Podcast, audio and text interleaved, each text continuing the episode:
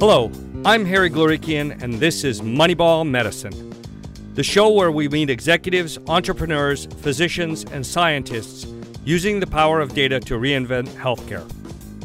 From machine learning to genomics to personalized medicine, we look at the biggest trends in patient care and healthcare management. And we talk to people behind the trends to find out where data is making the biggest difference. If there is one thing that is evident by now, it is that worldwide political leaders are not always able to make the best decisions all the time for their respective countries and communities. These bad or suboptimal decisions will often cost us money, time, and more seriously, the lives of our people. Our next guest, Mr. Rayid Ghani, has dedicated his life to researching ways using data, AI, and technology to make better decisions, especially in politics. Having been the chief scientist at Obama for America 2012 campaign, focusing on the analytics, technology, and data, Professor Ghani is in the machine learning department at Carnegie Mellon University.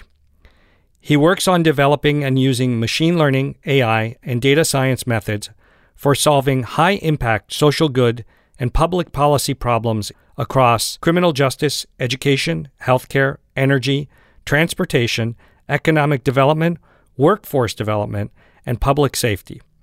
His work includes collaborative projects with government agencies and NGOs, research in areas including explainability, bias, fairness, equity, and developing slash teaching educational and training programs.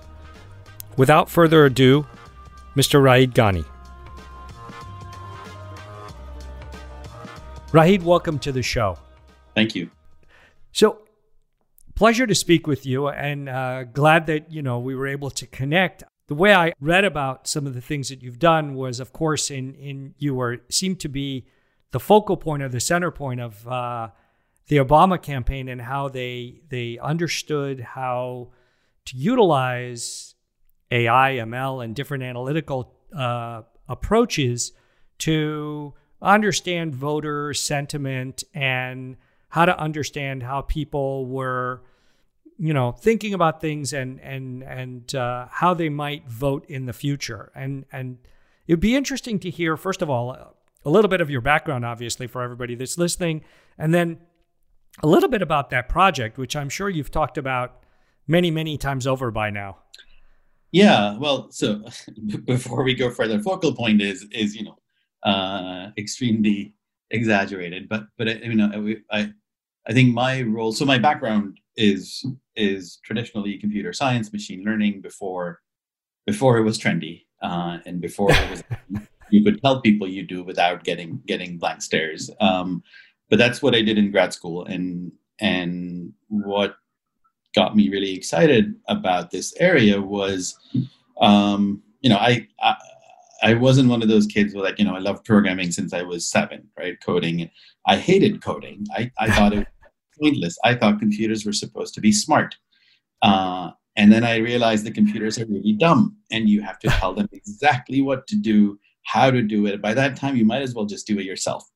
Uh, so, so when I kind of encountered machine learning and AI, it sort of opened up an area which says, well, yes, computers are really stupid and dumb, but we don't have to tell them exactly what to do. We can tell them the rules of the game and they can play the game and, and adapt and get better as the world goes on. And I think for me, that was the piece which got me to thinking about how do I go from there to using these technologies to solve real problems. Um, um, the the the the Obama campaign was was one of those massive challenges, massive organizations where you know people talk about it as a, a startup, um, and well, it was it was a startup with all the problems of a legacy organization. You know, old databases, siloed data, lots of people doing things in in person to you know door knocks, phone calls, millions of volunteers, and the challenge is how do we integrate all of this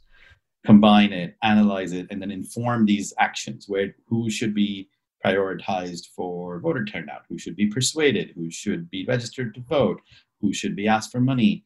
Um, and and sort of a lot of my role was to to take the things that were happening in the private sector uh, around these efforts and and or coming from academia newer techniques newer methods of machine learning and see how do we apply these to the campaigning world which um, um, hadn't caught up to to to those types of, of things. Um, and the the idea there was really you know very much one of the things that, that the marketing world talks about a lot is you know micro targeting and and and one to one and individual. And that was a thing that political campaigns had figured out a long time ago because all the outreach was individual. All the door knocks and the phone calls were not mass targeted or segmentation. It was all individual. What what was lacking often was was the analytics behind it that would inform those individual interactions that the interactions existed which is the opposite of, of a lot of the, the, the, the marketing and retail world where um, you had the data to, to figure this out, but not the outreach um, in store at the point of, of purchase and things like that. Um, so a lot of the idea was how do we use machine learning, and social networks, and and and combine that with behavioral psychology, persuasion type methods to see, you know, it's not about predict just about predicting who's going to vote or not vote, or donate or volunteer, but coupling that with persuading, how do we persuade them? How do we change the outcome that we care about?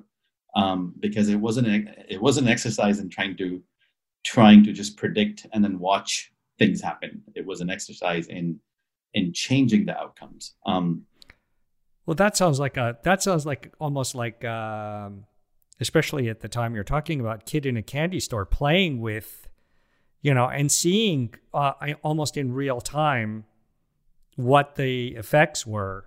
Uh, and that must have been quite interesting. It was. And I think the, the, the, it would have been a kid in a candy store if you had unlimited time to explore. Um, but uh, one of the things about a campaign is that you have a very real deadline, which I don't think I've ever had in any other job before. You know, you always have sort of, oh, we'll do better next time. And the second thing is you have a binary outcome. It's not, oh, we can, you know, we, we did well. Uh, it's you win or you lose, and there's a very real deadline, which means right. that all your efforts going to have to be targeted towards um, winning. And, and sometimes you have to sacrifice those those exploratory things that are, well, it'll be interesting to see what we can do there because you just don't have have the opportunity to to explore those things. What's what's sort of unique about a campaign also is that you've got pretty fast cycles, right? So so you're you're getting data regularly, but you're making you're doing analysis and you're making recommendations about what to do, and then you're collecting data again to figure out what changed. So you're you're right. polling, you know, for the for the for the rest of the world, polling is kind of telling them who's winning, who's losing. For a campaign, polling is basically a resource allocation tool where they're trying to figure out we did this last week. What was the impact of that? And how do we change that allocation next week? Um, and how do we how do we iterate? Um, which is which is very similar to a lot of other areas we work on where we just i think the urgency makes it all um, much more intense and and and helps you focus on a specific goal. Uh, whereas in in in you know that should be the strategy in regular government uh, medicine where you're doing exactly this but i think we get distracted because we've got time sometimes. Well i think that you know to to to sort of start slanting towards healthcare is you know uh, everybody always tells me like you don't understand. It's complicated. And you know getting people to do things and so on and so forth and i'm like i know it's complicated i mean i try to manage my own health and i realize like all the little voices in my head and how complicated it is but I know I can be influenced. I know other people can be influenced. Uh, you know, Marlboro did a great job for years influencing people with the Marlboro Man. So there's a way to to get people to move in a particular direction. I don't think you'll get 100%, but you can get a lot of people. So now, you know, the Obama campaign gave you a lot of sort of real on the ground tech, you know, experience. And so now I know you're you're at Carnegie Mellon and you're experimenting with a lot of the same tools and techniques, obviously more advanced at this point, but utilizing it for community outreach and healthcare and and and making a difference to I'm going to call, you know, the average person or, or the mass masses out there. Tell me a little bit about how you think these technologies can make a big difference in the world of healthcare or just general health. Right. So so I think for me the the the aha moment was really during during the campaign sort of what one of the lessons learned was really if you can have this this coordinated organization where you have data about people you've got you're making these recommendations and people are acting on them and then you're testing what works and what doesn't work. And if you can mobilize people to achieve sort of these you know goals of winning elections and winning campaigns um, why not do the same thing for issues that affect that are sort of much much much broader that affect everyone where they're probably some of them are even less controversial than than than, than a lot of uh, political candidates. Um, and so the last sort of several years about seven eight years or so what what i've been focused on first at university of chicago and then at carnegie mellon is to see can we apply these technologies, machine learning, AI, all the buzzwords that that that, that, that are now you know, uh, all too common, towards um, improving public health, criminal justice, education, workforce development, economic development. And I think that the, the, the idea is, is, is, really simple, right? In general, a lot of the things we do in health um, tend to be, you know, we do some, we do fairly macro things. We make very macro policies around everybody should get this X. Um, um, and and I think everybody should get this vaccine. Well, that's great. We, that's the outcome we want. But often you don't have enough resources to make sure that that happens. You know, ideally we would have the resources so that we we go convince everyone. We figure out the right person to convince each person using the right message. Um, but that doesn't happen. So so then we have two options. Either we focus on the people who need that help the most, who need that, who are more at risk of, of a specific disease or a specific virus. Um, or we figure out what is the right thing that would work for, for each individual, each person, right? So for example, if we're, you know, one of the things that um, we started doing a few years back in Chicago was looking at working with the health department on lead poisoning lead poisoning is horrible. It affects way too many children. It has pretty much permanent damage that right. cannot be reversed, um, except our government. So we know that this has irreversible damage. There's nothing you can do once somebody's been expo- has had you know high levels of blood uh, lead in their blood. The most common tactic that's used by governments is um, waiting until somebody gets lead poisoning and then fixing things after that. So we know that that that that nothing can fix it. Yet we still go and do reactive things. And why do we do that? Because of pure efficiency reasons. Because well, we can't fix every home. That's going to be too expensive. So the way we prioritize is we find kids who have been poisoned, fix their home so that the future kids in that house don't get poisoned. Which is uh-huh. there's some impact, um, but you've the impact on the kid you're trying, you know, who just got tested positive or high, high levels of lead that, that that's almost zero, right? So so so that's and that's pretty common in you know we have a lot of reactive policies. We wait until something something goes well, wrong, and it ends up costing you more. I mean, because that kid is not going to be a productive member of society at the same level that they would have without the exposure. Right. That that kid is going to you know uh, is going to have pretty bad outcomes.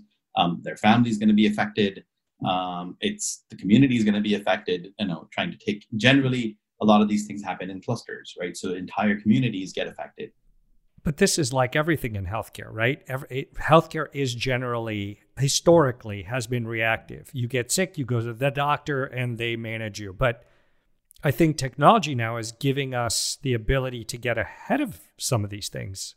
Right. And, and i think and that's that's the goal is is is that there's sort of two things we need to figure out right? One is we need to figure out who do we prioritize because we don't have resources to to to prioritize everyone as much as we want to and so and that question is a difficult question depending on your societal values do we prioritize people who most need who are most at risk of flood poisoning do we prioritize people who most need the help and will not uh, make it otherwise?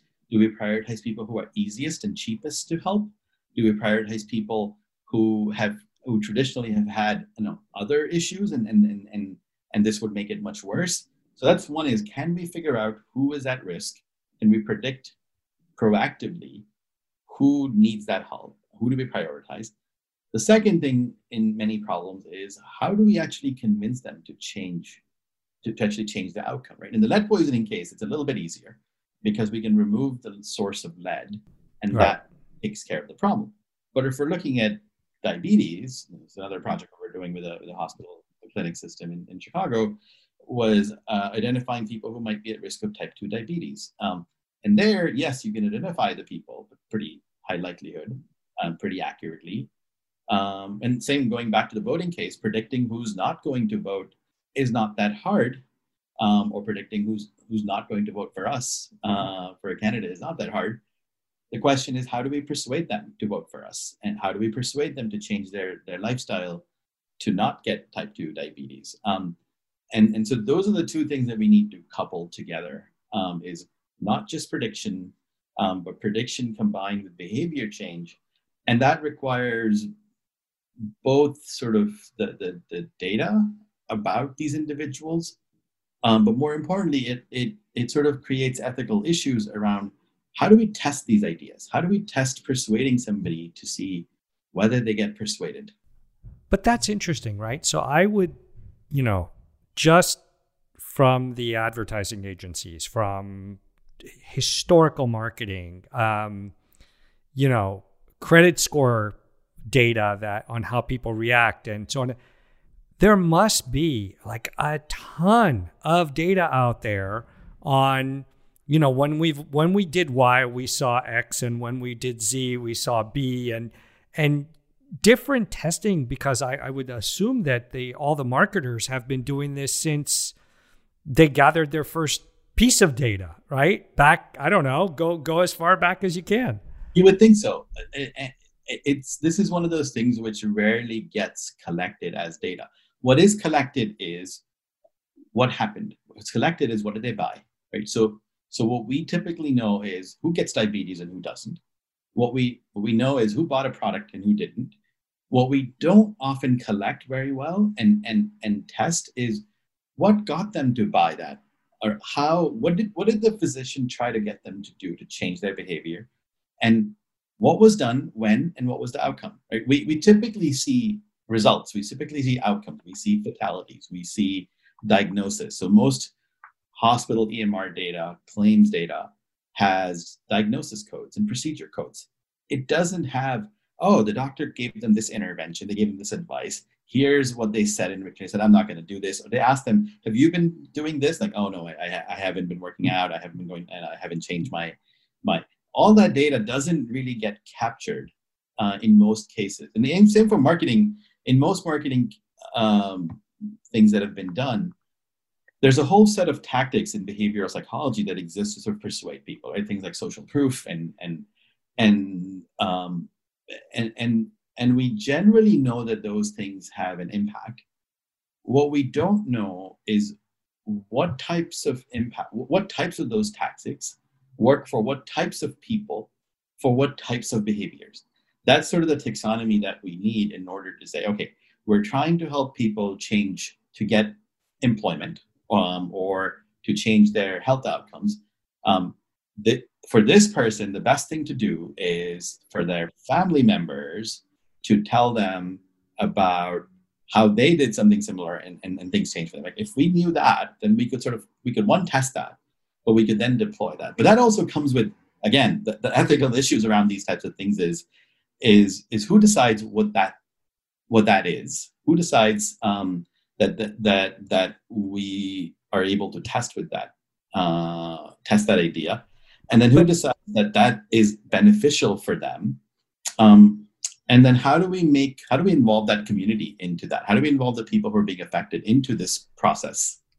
But but i've okay so i mean there have been paper like geisinger has done they wrote a paper of what they were going to do and then what the outcome of it was. And i've talked to glenn steele about this as, as part of my book. And you know they put in a monitoring system for their type 2 diabetes uh, population, and the nurses actively interacted with that population to be able to help manage those patients to have a better outcome, right? And then the doctors got raised up to manage the harder patients, right?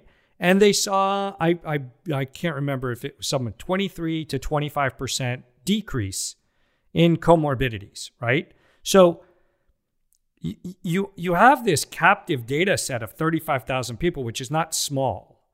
So, you know, somebody's done the experiment. So couldn't you start to use that, that core data set to drive, you know, what you would do next to do, say, broader influencing? Yeah, you, you could, right? So I think I think a couple of things there. I, am not familiar with the study, so so so I don't know what the population is. I don't know how representative. I, will send I'll send you a copy of the paper. with with all those caveats, right? It's yes, if somebody's done this on a on a on a I'd say small number of people, 35,000. Um, it's large for, for a study, but but small compared to the type of number of people who need, who, you know, who, who, we're trying to influence. Um, I yes, I think I think step one would be to sort of see well how well does it generalize to different populations, um, because often these studies, um, you know, typically so type 2 diabetes is one where it disproportionately affects minorities, um, right? And and so if the study that was done had uh, the underrepresented people were were also the people who had disproportionate you know disparities in there then then we have to kind of figure out how well does it generalize to to people of, of different types. Were those persuasion tactics done were those influence done through digital channels or in-person channels? If it's digital do they have access to those types of, of, of devices that they're using? If it's in person do, do the people who we're really trying to to impact and to influence is it accessible to them can they come in person to these types of things all of those you know so i think i think step one is to really you know if we know that that study worked the second piece would be to figure out how to test and see how does it generalize to the larger population. Um, does it result in kind of fair and equitable outcomes for everyone rather than the, the typically, you know, uh, the um, white males, or in this in this in this case, I'm not sure what study was, right? And, if that's the if, if if it does generalize, then you're absolutely right. I think I think we can start sort of defining community programs that that involve the communities that are being affected and design okay here's what we're trying to do. Here's our overall goal. We want to reach re- equitable reduction in type 2 diabetes in this community. Here's a trial we're running. We're going to identify these people. We're going to you know try to change their behavior. We'll, we'll use the community and the community health workers and the nurses and the physicians to put this program together now what we still need to figure out one challenge that comes in is, is, is again is we often run into this lack of resources issue, right? In which case, then we have to triage. Um, and that's where we need the data to, you know, we can't try everything with everyone. Um, right. And so, which, if you could only try one thing, which one thing should it be? That's where the, the, the collected data is really helpful. And that's where we have to collect the data also in the right way, right? If you only tried one thing with people, you don't know the counterfactual. You don't know what would have happened if you tried something else. And so if it was not done as an experiment, then all we know is this person responded or did not respond to this tactic. What we don't know is what would have happened if we had tried a different tactic. Would it have been better? Um, wouldn't you, worse? Wouldn't you just love it if the system could play and eventually say here are the top three ways that that seem to get the outcome that you're looking for and then implement those? yes, except each each turn in this play could cost somebody's life, right? So what you want to figure out is really look. So let's say you you, you tried this person. We're gonna try to change their their physical like a walking behavior, and we tried a tactic that eh, I'm not sure if it's gonna work, but it didn't work. That person ended up getting type two diabetes, and if you had only tried it, if they were in the group B, it would have worked out fine for them and they would have changed their behavior. And so the question really is, well, how do you do it ethically? But I think that the other question is, how do you do this with lower lower risk outcomes, right? Where can, and and can you figure out a way to generalize from kind of small things so that you don't have to go and test with the with the high risk situations. Yeah, I was going to say. I mean, you you pick. Uh, could you pick things that have a lower impact, but human nature? You could sort of get an idea of what buttons to push. That's right. And then raise the bar when you move to the next level. Exactly. So I mean, for example, if you know one of the big things in in, in a lot of these things is sort of adherence, right? Is do people yeah and you you have a bunch of different you know you can do reminders you can do sort of social proof type things. You can you can have you know a bunch other other tactics. And so you could try this out with with with lower stakes uh, outcomes. Um, and then you still want to test and see. So the large number of people the trials you run can be with the lower stakes outcomes. And then the smaller number once you figure out some of those things we still have to figure out whether it works for people um, for the outcomes that we care about. And I think that's where the the more we can do coordinated trials and studies across, right? It, they're going to be um, that's I think where and and sharing data across them all. I think that's that's one that we don't do very often. Is we'll share results, but we don't share uh, a lot of the, the original data that was collected as part of these types of trials. Actually, it was interesting because I was talking to somebody this morning from uh, Takeda, and we were actually talking about that exact same thing of everybody holds on to their data. Uh, um, or if they give you their data, they didn't give you the metadata, right? So it's less valuable than if it had the metadata with it. And it, you know that for for some of these things, especially in the healthcare arena, that's gotta we have to figure out a way around that. Um, that's right. I mean, we have to figure out a way to share that this we tried this thing with this person and it worked or didn't work. Instead, what we share is 24% improvement in you know reduction in diabetes. Well, that's great that it on average you improve 24%, but maybe for 10% of the people it really hurt them. For 50% it improved 5% and for the rest it improved quite a bit. And so if you if you had that data, you could say, well, these 10% don't try this intervention with them because it'll make their outcomes worse. So, so I think, and again, that's coming, you know, what we started with, with, with elections, you know, in, in 2012 campaign, that was one of the things we, we learned is we ran these experiments to persuade people to vote for Obama. And then we measured their change in support for Obama after the persuasion. And we found that, you know, some people became more pers- more supportive after somebody went and talked to them. Some people kind of kept the same. But then we found people who's who were negatively persuaded. uh, and those were the people at that time we said, well, no, no, no, don't talk to them. We're gonna, we're nobody should talk to them because if we talk to them, they're gonna start going against us. Now that's a political campaign, so we don't need to convince everyone to vote for us. Correct. Uh, so not talking to them is fine, um, but in a in a health situation, we have to figure out what else can we do what are the other types of interventions we have that are positive for these people and identifying them and, and focusing on them. Um, and that's where i think a lot of you know research and foundations and can can put money in in identifying gaps. Like who are we leaving behind today? Our interventions are measured right now at you know the effectiveness is is at a macro scale right? 10% effective 20% 30% we need to go much more finer grain and say well for these types of people, it's this much. For these types of people, this much. For these types of people, it didn't do anything. So let's now focus on on those people who who, who are being left behind um, because we can't just live with averages, you know, for, forever. So now, fast forward, right? Obama campaign, you know, now we're moving forward to today. Technology has moved a lot faster. Um, the chipsets we have now are orders of magnitude uh, more sophisticated. The software has gotten better. Cloud computing has gotten more abundant and cheaper.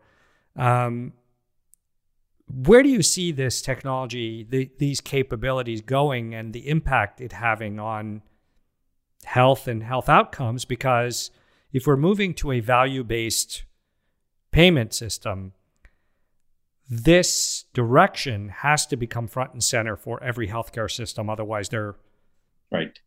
They're not going to be able to achieve their goals. Right, and and I think no, that's a, that's a good point, right? So so I think the technology has existed for a while. It's not as if you know six months ago, two years ago, five years ago, all of a sudden technology changed, so now we can do value-based healthcare. Um, at some level, the technology has existed. It, it's better now. It's that there's more data. Their computers are faster. I think the the the issues have more been organizational and political than than technical. And so right now, um, what's required to kind of figure out value based, you know, payments and value based healthcare? It's really what's what's the cost of this person if I don't do anything, and how much will it cost me to prevent? Like it's it's fairly straightforward. I'm I'm doing this calculation, which which actuaries have been doing for a long, long, long time, right? Right. What are the risks associated with this person if I don't do anything in my community? Because I'm responsible for this entire set of people. Here is the cost. Um, and then what can I do now um, um, that's preventative that will reduce that cost? And and then going on and executing on that, right? So I think I think if we put these types of I'd say regulations in place, really, because because that's I think what's what's really needed is you have to achieve these goals, and these goals have to be not average. Um, on average, you have to spend this money. It's it's more. I think today that a lot of these these payment systems are not uh, focused on equity. They're focused on kind of average. Like we're going to give you five thousand dollars per person. Um, right. You want to say is no, no, no, no, no. I'm not going to give you five thousand dollars a person and you do whatever you want with it. I'm going to give you this much money for this, but your goal should be that everybody ends up with equitable, equal risk of type 2 diabetes, for example. Right? Um, and that's a very different framing because with the $5,000, what you might do is take the 10 highest risk people who you can easily change and go after them and say, look, you know, I'm, I'm done.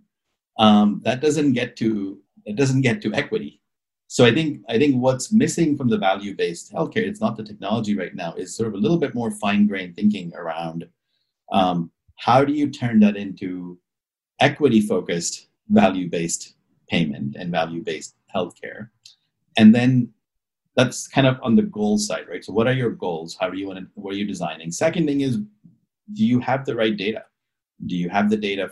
And and I think that requires data sharing across both hospitals, health departments, pharmacies, pharmaceuticals, you know, um, because each of those have different data that's that's useful. Um, and and we don't have a good way of, of sharing this in a way that's both protects people's privacy but still is actionable. If it's anonymous, it's not actionable. If if it's totally open, then it's then it's too risky. So we kind of need to figure out data sharing practices that are not difficult. I think it's, it's just needs to be done. And then we need the, the analytical infrastructure in place to be able to combine that data, figure out who are the people actually at risk, figure out what's what's going to to to change their behavior, and then an experimental infrastructure to actually run these tests and see what works. Like micro tests, right? We're not doing massive changes. We're testing things continuously because things are going to change over time. So with the right goals in mind, with the right data infrastructure, the, the analytics, the experimentation and and very much a community based design i think that's that's the system we need in order to truly do sort of equitable value based healthcare so are do you have any examples of any of the things that you've done that that that because you're you speak as if like you're talking about a very you know specific experience as opposed to something in general um, well, I've done pieces of it. So that's the challenge with with doing projects with with an, an organization. Um, that when I'm working, so so I work a lot with government agencies, and I work some hospitals, and um, you can only do one piece, right? Um, and and that one piece.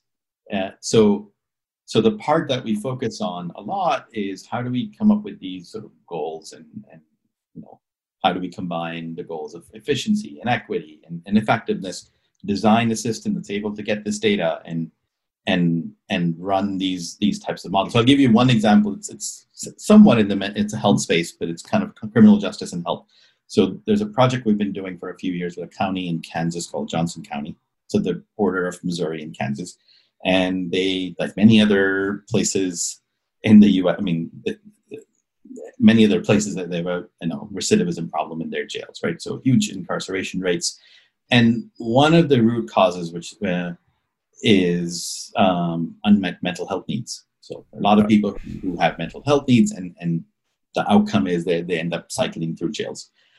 Um, and so in their case, they decided, look, we've got some resources to proactively. So right now, what they so they had a they had a team that was a mental health outreach team.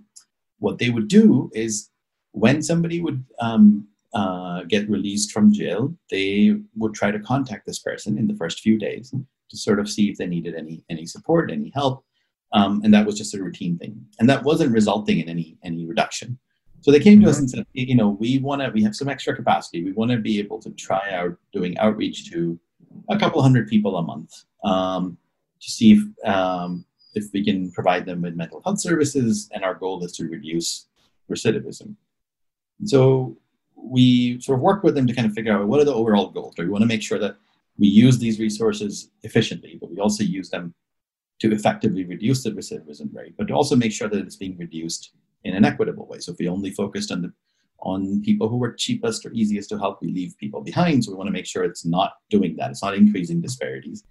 Right. And so step one was sort of trying to figure out these goals. Step two was what data do we need for this? Well, we need data from the jail system, obviously, you know who's coming in and going out. Right. But that's not enough. We need data from mental health services to figure out who's had encounters with mental health. But that's not enough because we they're not they might not be going to mental health they might be going to emergency department and, and so we need data from you know er and 911 calls um, or we might admit the other criminal justice things going on with the police so we need data from the police so we sort of work with the county to get access to all of this data and they did an amazing job of sort of pulling all these things together. So now we we kind of see a person across these systems and we can then build the analytical infrastructure to predict how what's the risk of this person coming back to jail?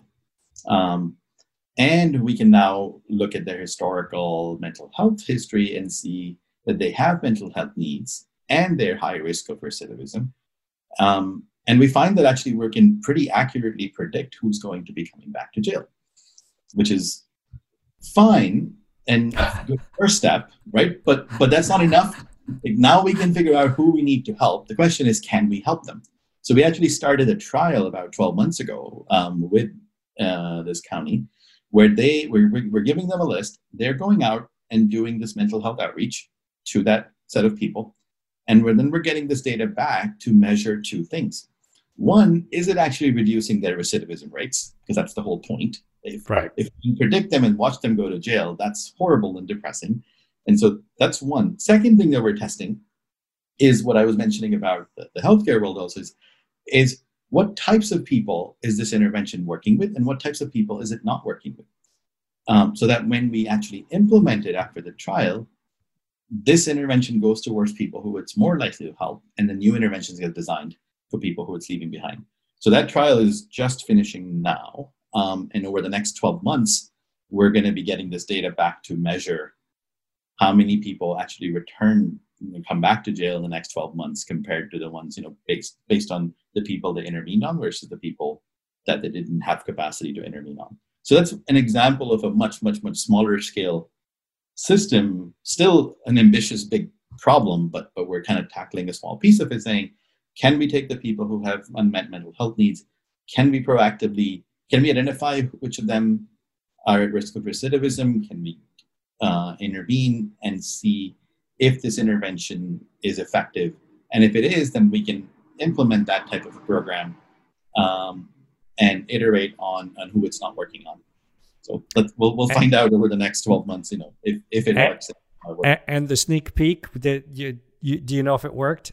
Don't, don't know, right? Because it's one of those things where they, well, two, two reasons. One is they've been doing this for the last 12 months. So now we're going to start for the first month, we, basically the idea is if the people that intervened on 12 months ago, how many of them have come back to jail in the last year? Right. So so in one month they only intervened a couple of hundred people, 150 people. And so we don't have enough numbers to know until 12 months have passed to find right. out. And so right now I just have, you know, that's it's one of those things where you just don't know it all. And then especially given the COVID situation the last few months, that's going to be uh, mixed up in there. So we're going to have to figure out how to how to tease that apart and, and figure out you know um, the effectiveness of this. But that's just that that's just comes along with you know doing these live trials. Yeah, no, no, no. They're they're it's it's extremely complicated. Um, but you know, like I you know, I actually believe that technology is getting better. I think we're understanding how to do these things better. I think depending on the disease, sensor systems are getting better, cheaper, so you can monitor things over a longer period of time.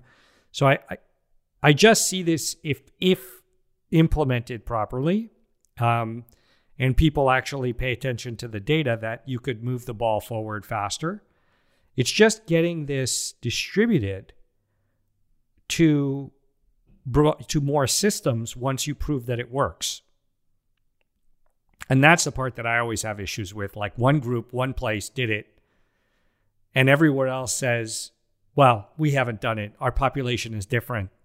And they don't pay attention to the to the uh, study and they don't implement it themselves, which makes it difficult to have a broad nationwide impact on healthcare.